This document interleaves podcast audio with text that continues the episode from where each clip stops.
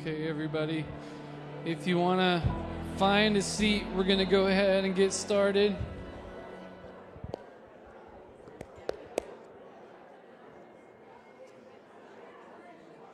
I always hate to break off the talking because it's, it's beautiful. But um, we're going to start in on this, our first Sunday in the season of Lent, which I'm excited about. Um, in the early 1970s, this Japanese artist um, named um, Hisachiki Takahashi, I don't pronounce Japanese names very well, that's the best I can do. He asked um, 22 colleagues to draw a map of the United States from memory. He gave them all this really nice piece of handmade paper, gave it to folks like Jasper Johns and Brice Marden and a bunch of other famous artists. And they were to draw a US map by memory and then hand it back to him for this, this book. And some of them um, took it literally, like this is Mel, Mel Bochner's, um, which is actually, I don't know if you can see that. It's actually pretty close, impressive. Like, I, I, don't know, I was like, that's, that's pretty dang good. Um, and then there was Gordon Matta Clark, who drew um, just the major cities. Where, it's mostly where the good art galleries are New York, LA. That's why, that's why Kansas City made the list. Dorothea Rockburne drew her map like this from the side view, showing its depth or lack of depth. And an artist named James um, Rosenquist drew America as a great big check, like revealing the true nature. Like that is the map of America right now. It's about the cash. And this guy named Joseph um, Kosuth, uh, his is perfect for an artist. Just, just New York and LA, baby, that's all that matters to like half of the people in this country. Have you ever tried to do this? Have you ever tried to draw a map of the United States um, for memory, just and try to draw all the states. I tried it late, not, late last night, and this is all that I could come up with. It's embarrassing, right? I was trying to focus on the roads, but I just didn't have a lot of time. This is the best I could do. I'm actually, i have always been a, a, fan of, of maps, especially old maps. Poor Kristen, they're like all over our house. I, I try to collect them. Um, and I love them because they give us a glimpse of how people saw the world at a particular point in history. Sometimes they're way off, sometimes they're surprisingly accurate. But there was this practice when um, cartographers drew their maps and came to a part of the terrain that was relatively unexplored, they would label those regions terra incognita. That's a word they use. It's, it's Latin for land, terra incognita, uh, unknown. We know there's something else out there. We just don't really know how much of it or what it's like. And so they would kind of make an educated guess that they would draw it and label it terra incognita. And there was this, um, always a sense of danger that came along with terra incognita. In fact, in very old Roman maps, they would sometimes write the word hic sunt draconis, which in Old English means here be dragons, which is obviously sounds better in a pirate voice, right? Here be dragons, right? It was just this warning that terra incognita is dangerous. This place is full of wild beasts and there's no map. And if you go out there, you will be functionally lost. And no one's coming to get you if you get into trouble. You have to find your way out if you want to survive. I think that this is kind of an interesting metaphor for the human experience. And those seasons in life when we feel like we're sort of in uncharted territory, terra incognita. And there's, there's like no way out of where we are. You can't just avoid it. You're going to have to somehow get through it. And our story for today um, is one in which Jesus finds himself in terra incognita. Only the biblical word for this is wilderness. Luke chapter 4 tells us Jesus spent 40 days in the wilderness, fasting from food, and then enduring, it says, uh, a testing. Some people call it attempting. The, the word means test, it's testing. In the age of the great explorers, anytime that they ventured into terra incognita, they knew that they were agreeing to become functionally lost. That was just part of what it meant to be an explorer. You go beyond the boundaries of the known world, you, you get lost. That's what they would do. And they would do this so that they could expand our understanding of the world in which we live. And sort of the, the analogy I'm trying to make is that anyone who wants to grow as a person has to agree to sort of explore the edges, the boundaries of the soul. And they, in order to do this, they have to agree to get a little bit lost from time to time, to venture into terra incognita, to go beyond the limits of what we now know. We have to spend some time in the wilderness. And life sort of pushes us toward this, right? I mean, it, it could be the result of some kind of pain, physical pain, emotional pain, loss, uncertainty, risk, change. Things happen to us, and suddenly we realize like there's no map for where we find ourselves right now. And at that moment, I think we have this choice. Are we going to find the quickest, easiest way out of the wilderness, uh, like a, a shortcut, you know, a rescue mission, or will we explore the wilderness of the soul a little bit?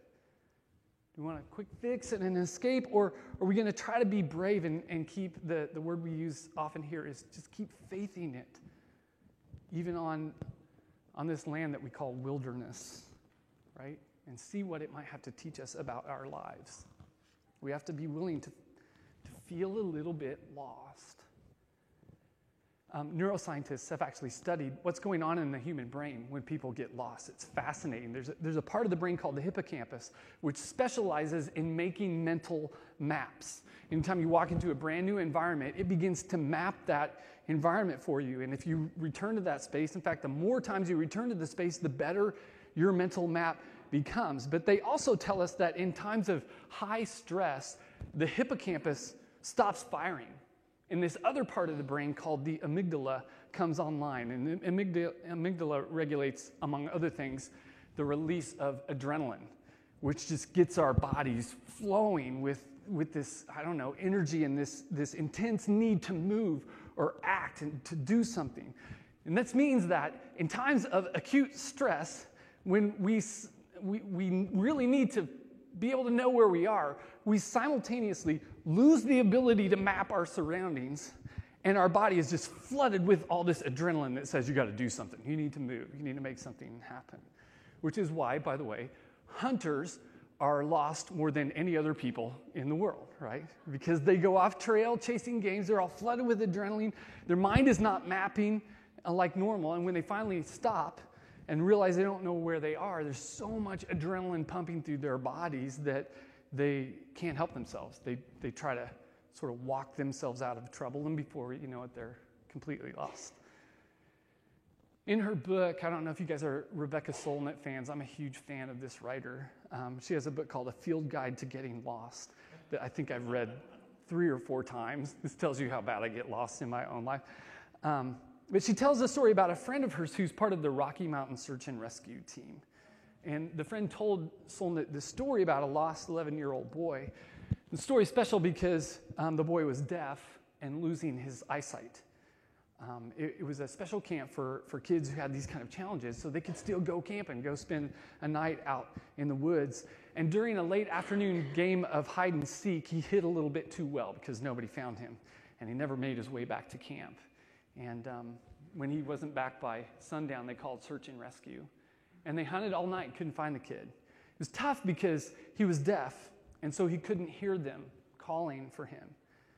But when he, when he thought that he might be lost, he did everything right. He stayed put, he didn't wander, and he used this whistle that they had given him to call his counselors. But because he couldn't hear, he didn't realize he was like just over the rise from a river, a stream that was, you know, those things make so much noise. So he was blowing and blowing on his whistle. They couldn't, they couldn't hear it. And so when he realized, okay, I'm in trouble, he curled up between two fallen trees, covered himself in a bunch of leaves, and, and just went to sleep. And when the sun came up in the morning, he went to the top of a hill and began blowing his whistle again. And they found him right away. It was actually Solnit's friend who, who found him. He was cold, but he was fine. The search and rescue people actually say that when you're lost, the key to survival is knowing you are lost, which seems obvious, but is not obvious. That's also why kids are found more often than adults because they can admit that they are lost, right? they don't stray so far, they wait. Adults try to rescue themselves and usually make things worse because they can't admit that they are lost.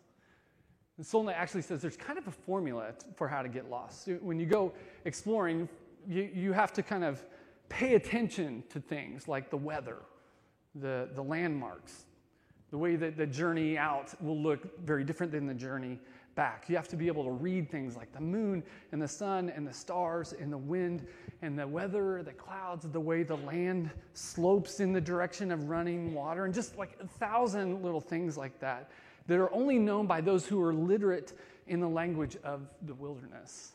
But the lost are generally illiterate in this language, so they panic and they get themselves in, in trouble. Solnit actually has this killer definition of what it means to be lost. She says that to be lost means the world has suddenly gotten larger than your knowledge of it. I think that's pretty good. I like that. That's, that's terra incognita. The world is just suddenly larger than it was a minute ago, than your knowledge of it. Anybody? I mean, does that sound, does that ring true? Anybody been there? Terra incognita? Like emotional, spiritual, mental maps don't match the world you're facing at this time? You may there right now. I mean, besides me. Um, and this, this is what I think. I think we live in a world where we can almost always know where we are um, physically. I mean, we got GPS in our phones. We know where we are and other, where other people are, down to the foot. But in a spiritual sense, we are functionally lost as a culture and in many ways as a world. And so I think it's maybe not so surprising that most of us are really struggling to navigate our world. And the mental maps that we were given by, you know, parents and teachers and churches, they don't, they don't work right now. They don't seem to correspond to the terrain we see around us. And part of the problem with this is we don't really have a lot of experience with being lost, you know? We're kind of used to knowing where we are we don't really know what to do when we find ourselves in the wilderness. And we just, we know that we don't trust the maps that we have, that we're given by, you know, institutions, corporations, governments, media, even the church.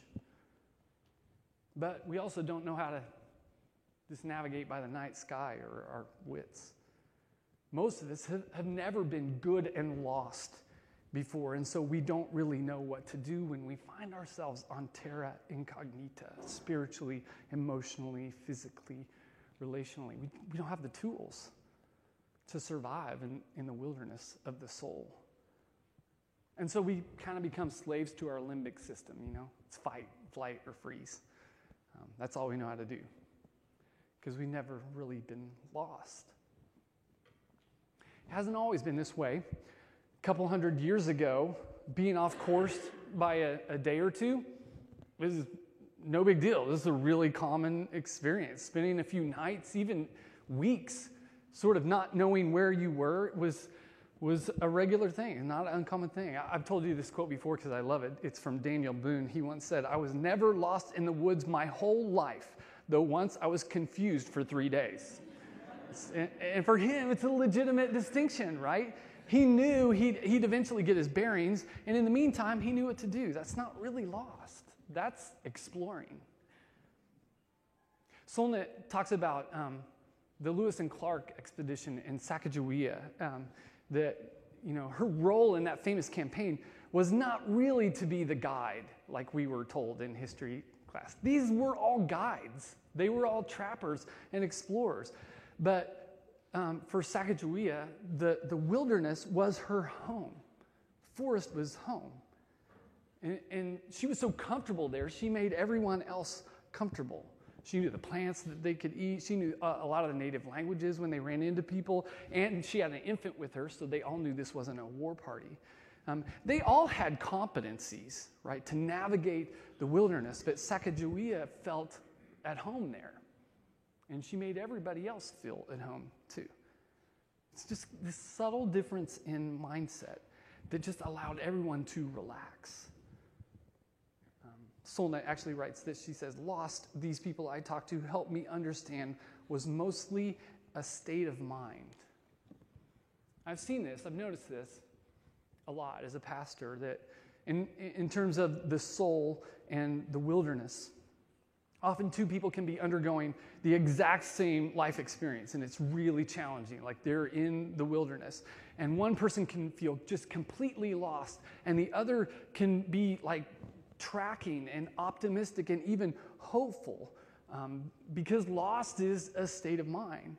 And usually, the difference between those two things is uh, it's almost always a rich body of experience personally with getting lost. And because of that, a set of competencies that have been acquired through spending time in, in the wilderness. If being lost is when the world suddenly gets larger than your knowledge of it, then there's a sense in which I think getting lost in this, in this context is um, a spiritual necessity. We'll never reach anything like spiritual matur- maturity unless we learn how to navigate the wilderness and to do so faithfully. Stanley Hauerwas says it this way. He says, The wilderness is the place reserved for learning how to go on when you don't know where you are. Now, I'm not sure that any other thing could be more important for us as Christians in the world today than how to go on when we don't know where we are. You start to realize we need to be ready for times when we're going to lose our way, and especially in a spiritual sense. We're going to need some practice, some experience in the wilderness and, and the competencies acquired only when we trek out into terra incognita. Henry David Thoreau says in Walden um, that, that never to be lost is to never really live. He was kind of stuck up about the wilderness, but uh, the point is good. It's a valid one. He, he said, getting lost is essential training for how to be human. He writes this It is a surprising and memorable as well as valuable experience to be lost in the woods at any time. Not until we are completely lost, in essence, not until we have lost the world do we begin to find ourselves and realize where we are and the infinite extent of our relations. This, this is pretty, this is pretty good. Thoreau spent a lot of time all by himself out in the wilderness. And part of what he learned is that the wilderness is not just um, for learning where you are, it's for learning who you are, who we are, and who God is, and how they're meant to relate. And in Scripture, anytime there was like big cultural turmoil in, in the world, God seemed to lead somebody somewhere into the wilderness.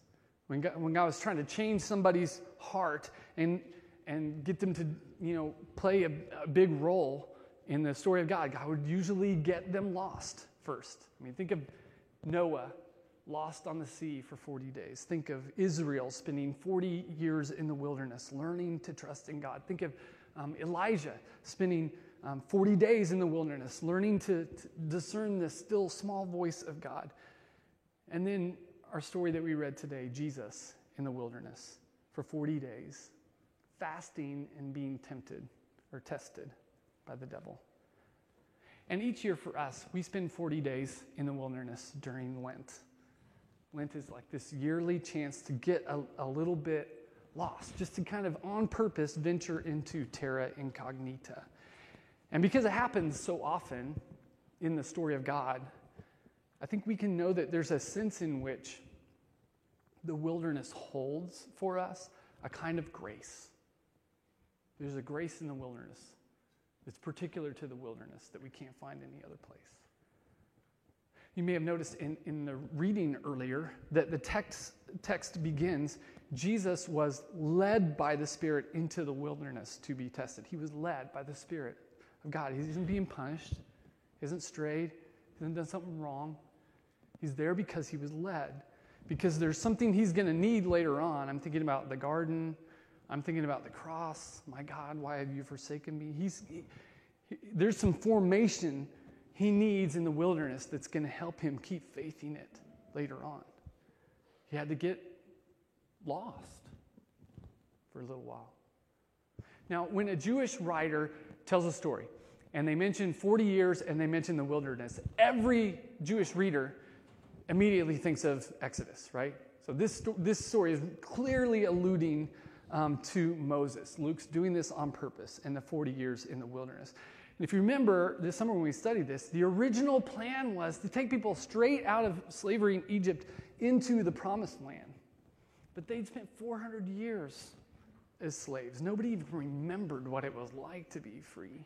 They had no imagination for how to live as free people. They had trusted in Pharaoh for so long, they didn't know how to trust in God. And they get out there, immediately start whining, wanting to go back. And so God led them, instead of straight into the promised land, God led them out into the wilderness, to this place of total vulnerability and, uh, in a sense, reliance upon God. If they wanted food, they had to wait on manna the next morning. They couldn't even gather it up. They wanted water, they had to wait on Moses to strike a rock. If they needed guidance, there was this cloud and this fire. They had to wait on it to move. 40 years it took for God to get them to stop thinking like slaves and start thinking like children of God. And here's the thing I mean, I think that we're in a very um, similar situation. I mean, we're not like slaves to Pharaoh, but we're not exactly free.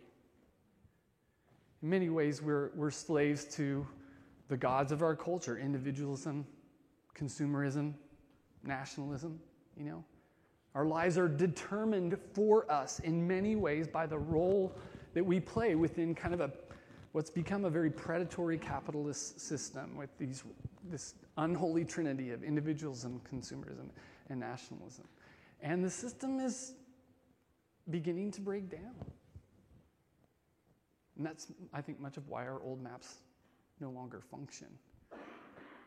And the story of God tells that tells us that when you're in this kind of situation, often the way that God can move us toward a new imagination is to lead us into the wilderness, to get us good and lost for a bit the Old Testament scholar Walter Brueggemann, he always describes this um, uh, phenomenon in terms of orientation. He says, um, uh, we're often stuck in an old orientation. You could say maps. Um, but, but the terrain has suddenly changed, and, and we're feeling kind of lost, and our old maps, our old orientation can't help us navigate where we are. So we need a new orientation that takes into account the new aspects of our experience. But what God knows is the only way to move people from an old orientation to a new orientation is to take us through a season of disorientation. Does this sound familiar? I'm going to try to talk about this several times a year. This is, this is a big theme in the scripture.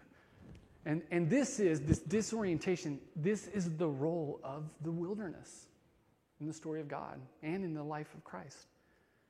The wilderness can, can take us from a, a, place where we think we know everything about our world, except, you know, how to be happy and content and hopeful. And it kind of shoves us into a place where the world is suddenly larger than our knowledge of it. Old maps aren't working, and we're working on a whole new deal. That's, that's disorientation. And it's vulnerable, and it's scary, and it is often very painful. It's painful, it hurts in the wilderness. And we almost feel like we're dying, right? Like we're losing it. And when in fact we're actually really coming to life again. We're, we're being found. I mean, this is death to resurrection, right? This is being born again. This is, I once was lost, but now I'm found. This is, I used to trust in myself for my future, and now I trust in God. This is the journey, right? It's the journey Jesus took and the one we have to take as well. But there's no going into the wilderness without risk and vulnerability and, and frankly, pain. And so it takes courage, it really does, to let go of an old orientation, especially one that, one that worked for us very well for a long time. Jesus had been fasting for 40 days, right? So the only thing that matters to him is food at this point. And hunger kind of symbolizes um, the pain the nagging pain in the wilderness. And the tempter said to him, If you are the Son of God, command this stone to become a loaf of bread. He questions Jesus' identity. That's the first place he goes, right? By the way, that's usually the first clue that we're in a, in a wilderness season, right? We start thinking, I don't even know who I am anymore. Like I used to be the guy who knew where, where he was and what he's supposed to do, what's expected, and I was ready to do it, and now I just feel lost. Like my old game just it isn't, isn't working anymore, and I don't know who I am anymore. What Jesus is, is tempted with here is a kind of a magical escape from the pain of that. To solve the problem, turn the bread or turn the stone to bread, and it's over. He, and he's sort of has to choose to stay in it, in the wilderness, to let the wilderness do its work.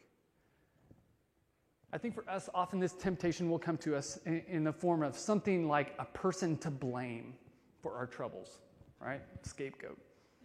Or a chance to deny that we're lost in the first place. I'm fine.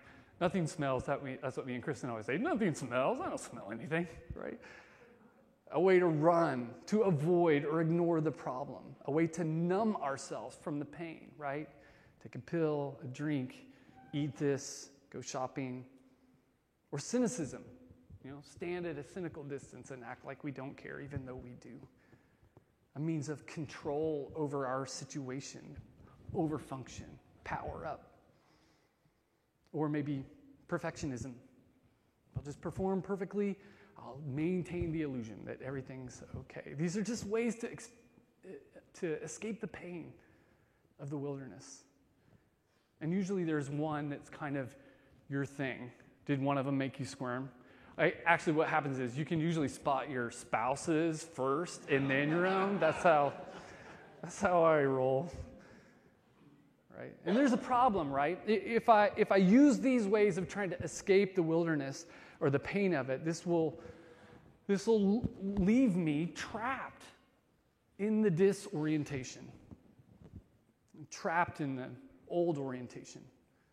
And, and if we do this, one of two things is going to happen. One is we'll, we'll try to avoid the pain of the wilderness in sort of a conscious sense, sort of stuffing it down inside. They call this repression, but it will come out in other ways displaced anger, um, projection, anxiety, these cycles of relational problems and, and pain, you know, feelings of, I don't know, like recycling emotions over and over. And, and what this ends up doing is kind of detaching us from reality. We have to live in a pretend world, a fantasy world that just increasingly becomes kind of shallow and superficial. That's one. Or two, we can bring the pain of the wilderness out in the open and then begin to inflict it on other people. Just pass it on, right? To our children, our family, our friends, and ruin relationships in the process. I mean, the, these are not two very appealing options, am I right? But there is a third way that we see in the story of Christ here. Instead of escaping the wilderness, we, um, we learn to explore it and allow it to reveal the hidden depths of our own identity and of God's. Jesus answers the temptation saying, Man doesn't live by bread alone. It's really interesting. It's, from, it's a quote from Deuteronomy 8 3, and it's a section in which, in Deuteronomy, they're retelling the Exodus. Like, so it's reinforcing that again. He sort of returns to his roots in the story of God and his own tradition. He's using that old narrative to help him navigate this new terrain. This is part of why we try to make a special emphasis on scripture during Lent and trying to, to read some kind of passage every single day during Lent. Next, the devil shows him all the kingdoms of the world and says, I'll give you power over all of these. Just bow down to me, I'll give you the power over the whole world. Which is weird because there's a sense in which this is Jesus' ultimate mission. He means to rule the world as the world's true Lord. But here, the temptation is to become the Lord of Lords, in a sense, without taking up his cross. He quotes Deuteronomy 6:13 to him, "Worship the Lord your God and serve him only. Essentially, in, in doing that, what he says is even just to gain power and exercise power without cruciformity, without self sacrificial love, to do that is to risk serving some rival God. Rival gods are tough. They're, they're usually our, our blind spot, right? They're the water we swim in. If you, if you want to know what your rival God is, it's whatever you obsessively attend to. That's your rival God, right? If you obsessively attend to a mirror, um, your own reflection, then your rival God is probably your own image. I do not have this problem for obvious reasons. Um, if you obsessively attend to the news, right, or, or you know, online, that the whole ecosystem, then your God is, I don't know, something like relevancy or knowledge. If you obsessively attend to your phone, then that's your God or whatever it's providing you distraction, numbing, entertainment. Whatever you obsessively attend to. This kind of points you to your rival God. And so that's what you fast from in the wilderness. Like in Lent, that's what we try to do. Whatever we obsessively attend to, we try to design some kind of Lenten fast that'll get at that thing. Finally, the tempter took him to Jerusalem and the highest point of the temple and said, If you're the Son of God, jump off this wall and God will save you. Again, he questions his identity and he's kind of exploiting the natural human, like, I don't know, identity crisis or tendency toward insecurity. He shared that with us, especially in the wilderness. And he's tempting Jesus to like perform a spectacular feat so everyone will, will applaud him, right? Just kind of prove to himself and to others that he really is the Son of God. And so he quotes Deuteronomy 6:16, don't put your God to the test. Essentially, he says, the wilderness is not where we test God to see if God is like really powerful and can make our lives work out perfectly and, and, and support the image that we have of ourselves and convince everybody else that's, that's real. The wilderness isn't for testing God, it's for testing us. Not in like test, and if you fail, like God's gonna you know send you to hell. It's a test to see how you're how you're doing, where, where you are. If you're developing the courage to keep faithing it when when you don't know where you are. It's, it's power loss. How can you keep going when you don't know where you are. Stay in it. The struggle of the wilderness, uh, of the disorientation. And staying in it and keep faithing, we, we allow it to start kind of um, kill, to kill off the things that are killing us. That's the best way I know to say it. The wilderness starts to kill off all the stuff that's killing us that we're holding on to and can't let go. And it, in the process, we become more alive. We figure out what it means to be human and what it means to be me, to be you. Wilderness can actually teach us to be confident in who we are. It's, it's weird, but if you've run into people who've been through like serious pain, they, they're not usually proving themselves anymore. They sort of know. It's, it's the throw thing. When, when, you're, when you've lost your safe little world, you find yourself. And you know who you are. You don't really fall for lies about your identity. And a big part of what's going on in this story that I hope you catch is that God has shown up in the world, in, in Christ. He didn't stay above the fray, like looking down, you know, passing judgment. God joins us in, in the wilderness. And because we we see this, because it's part of our story, what, what we say is, in, in a sense, Christ joins us in the wilderness and sort of becomes our map, our way to navigate, a way to keep faithing it, even when we just feel lost. In the wilderness, we position ourselves in a place where God can sort of get to us and change and grow us. But it, it involves getting feeling being lost and always a bit of pain. But only the lost get found, you know? It's an interesting word, lost.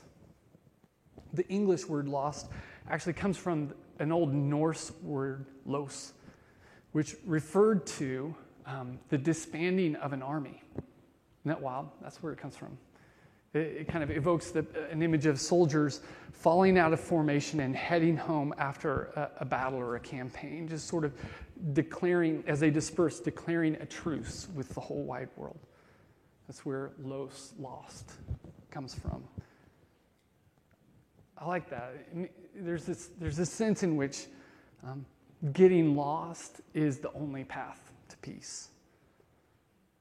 The wilderness sort of teaches us to accept our limitations and, and to learn how to be confident in who we are in Christ. And then to keep faith in it because Christ has joined us in, in the wilderness. And God is present with us. We know this, even when it feels like we're all alone. And if we can do this, we can maybe begin to live without fear. It doesn't fix everything, right?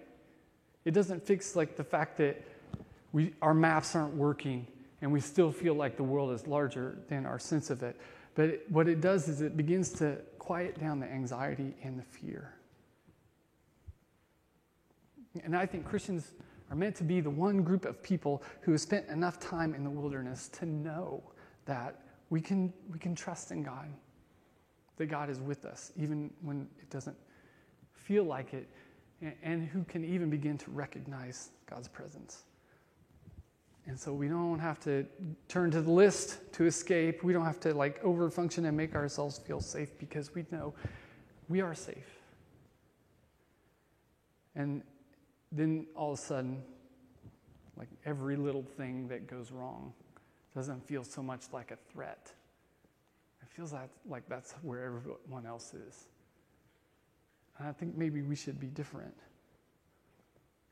But to get there, we need the wilderness. That's the path to peace. And this is our journey during the season of Lent. We join Jesus in the wilderness for 40 days.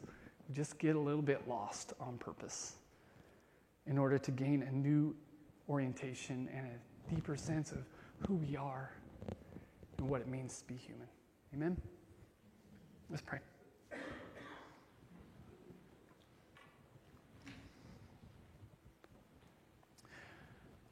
God, I think about what a different story the gospel would be without Jesus in the wilderness. And I'm so glad this is part of the story. That when your spirit became, you know, embodied in a human being, it wasn't a general or a dictator. It was a courageous, faithful carpenter who joined us in Terra Incognita. And I pray for Redemption Church, all of us here in this room and listening online, and a world in which it just feels like our maps are no good. things aren't where we felt like they were not so long ago. Man, I pray that we would be brave people to keep on faithing it and to just know that you are with us. That even when we don't feel like it, you're there. And even when we're just messing things up, that you still love us completely and call us your children. And we can trust that that's who we are. And I know there are tempters who try to define us. And we know who they are, and I pray that we would reject them. And pray for this Lenten season, God, that you would lead us through the wilderness and out the other side.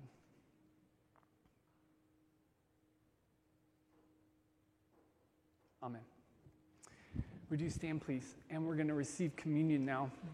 The way we do this at Redemption is um, the ushers come and just release us row by row. You come forward, be offered the bread and, and the cup, and um, the, they'll say to you, you can grab it and they'll say to you, remember the body and blood of Christ. And you can kind of respond however you like, say amen or say I will remember, or however you wish. And the reason that we do this is because on the night that Jesus was betrayed, he took a loaf of bread and broke it. And he shared it with his, his friends, and he said, This is my body broken for you. Do this in remembrance of me. And then, in the same way, after supper, he took the cup and again shared it with all his friends after he blessed it.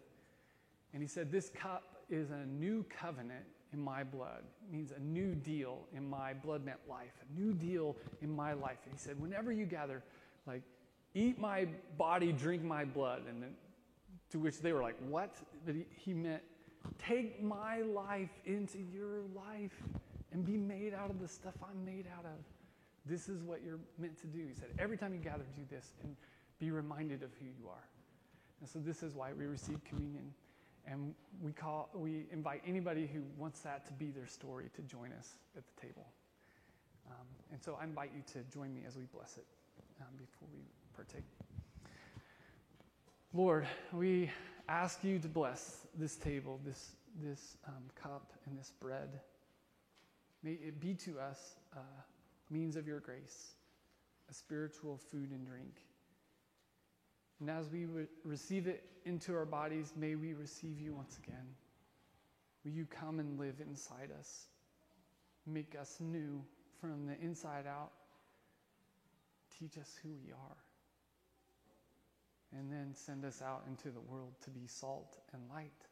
And let the world feast on us and taste and see your goodness. All to the glory of Jesus Christ, our risen Savior who lives and reigns with you in the Holy Spirit, one God now and forevermore. Amen. Will you come?